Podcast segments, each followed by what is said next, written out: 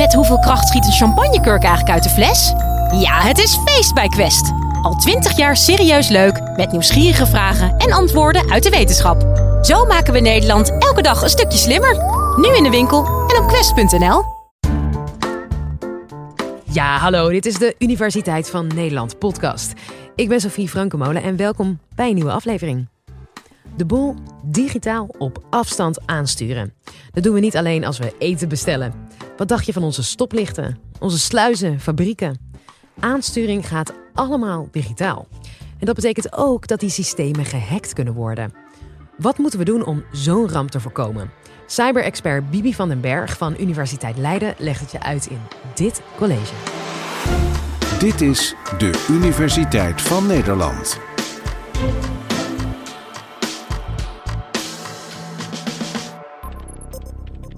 Onlangs werd de grootste nachtmerrie van de gemiddelde Nederlander werkelijkheid. De Albert Heijn kwam zonder kaas te zitten. Een van de logistieke bedrijven die de supermarktketen bevoorraadt, was slachtoffer geworden van gijzelsoftware. Het gevolg? Orders van de supermarktketen konden niet meer worden ontvangen of verwerkt en vrachtwagens wisten niet meer naar welke Albert Heijn ze moesten rijden. Een landelijk kaastekort volgde snel daarop. Hackers die zorgen voor een kaastekort. Dat klinkt nog best grappig. Maar wat als hackers het hele voedseldistributiesysteem zouden platleggen, waardoor alle supermarkten zonder voedsel komen te zitten? Of erger nog, wat als hackers de systemen weten binnen te dringen die onze sluizen open en dicht zetten? En wat als we weer kerncentrales gaan bouwen? Hoe zorgen we er dan voor dat hackers geen nucleaire ramp veroorzaken? Dit soort kritieke infrastructuren worden steeds vaker gehackt. Another week, another cyber attack. This one on JBS, that is the largest meat supplier in the world. Afgelopen zaterdag kwamen twee Duitse olieopslagbedrijven erachter dat ze slachtoffer zijn geworden van een cyberaanval. Steeds meer zaken in onze maatschappij worden geregeld via de digitale wereld.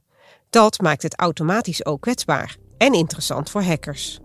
In deze aflevering geef ik dan ook antwoord op de vraag: kunnen hackers Nederland onder water zetten? En zo ja, wat kunnen we daartegen doen?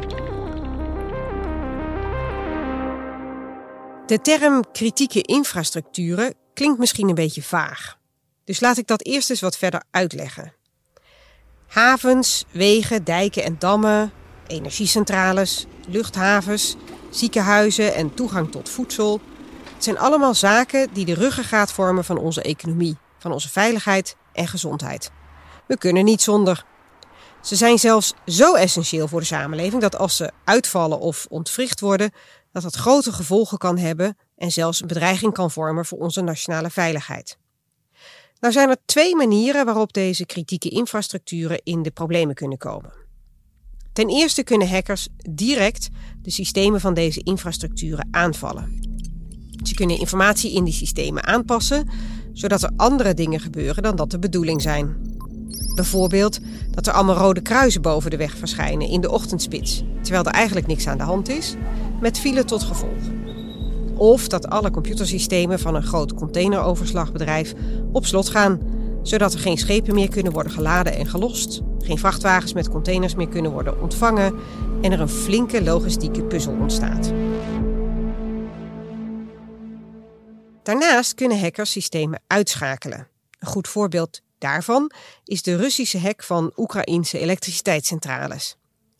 In 2015, toen het vorige conflict tussen Rusland en Oekraïne in volle gang was, voerden Russische hackers een cyberaanval uit op die elektriciteitscentrales, waardoor er 230.000 huishoudens zes uur zonder stroom kwamen te zitten. Last weekend, parts of the Ukrainian capital, Kiev, went dark. Russia appears to have figured out how to crash a power grid with a click. Oekraïne was toen al extra kwetsbaar, want de centrales waren gebouwd toen het nog een deel was van de Sovjet-Unie, waardoor er nog veel kennis in Rusland was over hoe die centrales werkten. Maar waarom doet Rusland dan dit soort dingen? Veel landen in de wereld, waaronder Rusland, denken sinds een aantal jaren na over het ontwikkelen en inzetten van wat we noemen cyberwapens, van digitale middelen waarmee je andere landen kunt aanvallen. Het digitaal saboteren van kritieke infrastructuur is daar een goed voorbeeld van. In dit geval gebruikt Rusland het doorlopende conflict met Oekraïne als een soort testcase om digitale sabotagemiddelen in te zetten naast conventionele oorlogsvoering. En we gaan in de toekomst steeds vaker zien dat oorlogen niet meer alleen in de fysieke werkelijkheid worden gevoerd, maar ook met digitale middelen. En dan is kritieke infrastructuur hacken een cruciaal wapen in het voeren van de oorlog. Dit soort oorlogvoering vergiet niet direct bloed, zoals bommen en kogels dat wel doen, maar indirect kan het wel echt slachtoffers maken. Nou, we zagen dus dat manier 1 het hacken van systemen zelf is.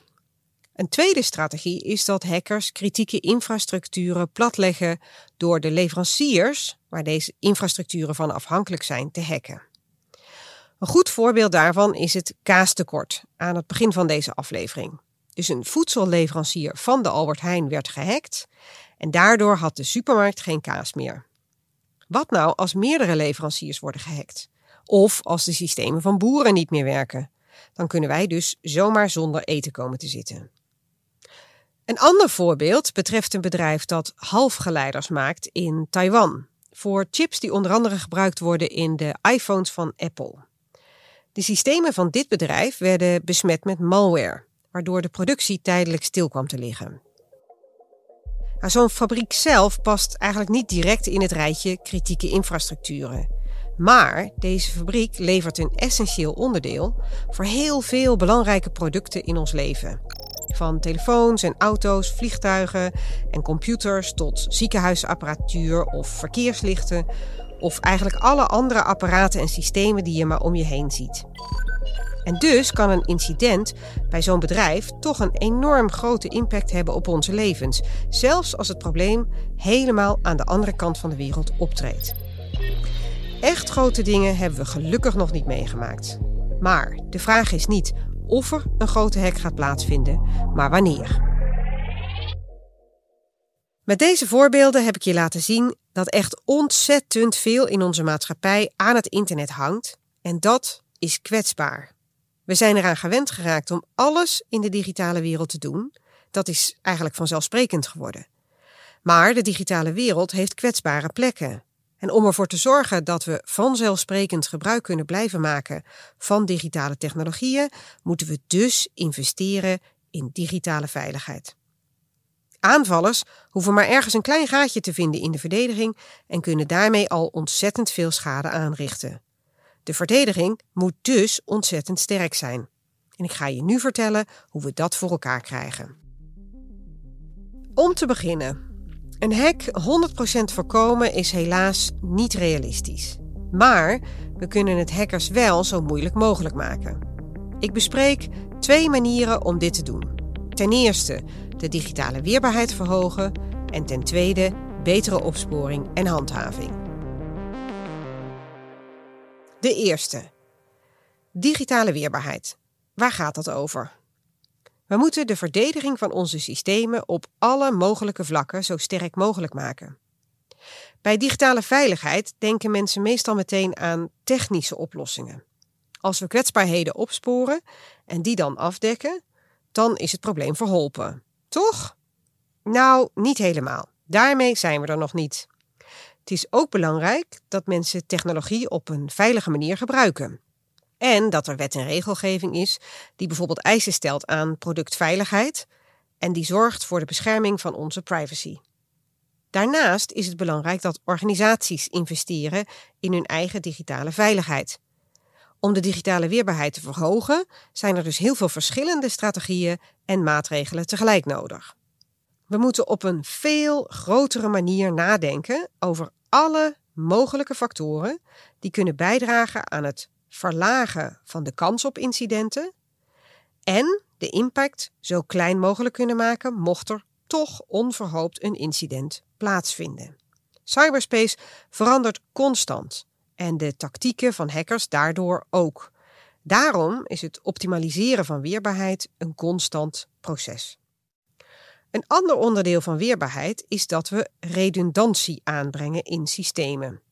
En met redundantie bedoel ik dat als een belangrijk systeem uitvalt, een ander systeem als backup gebruikt kan worden om taken en diensten over te nemen.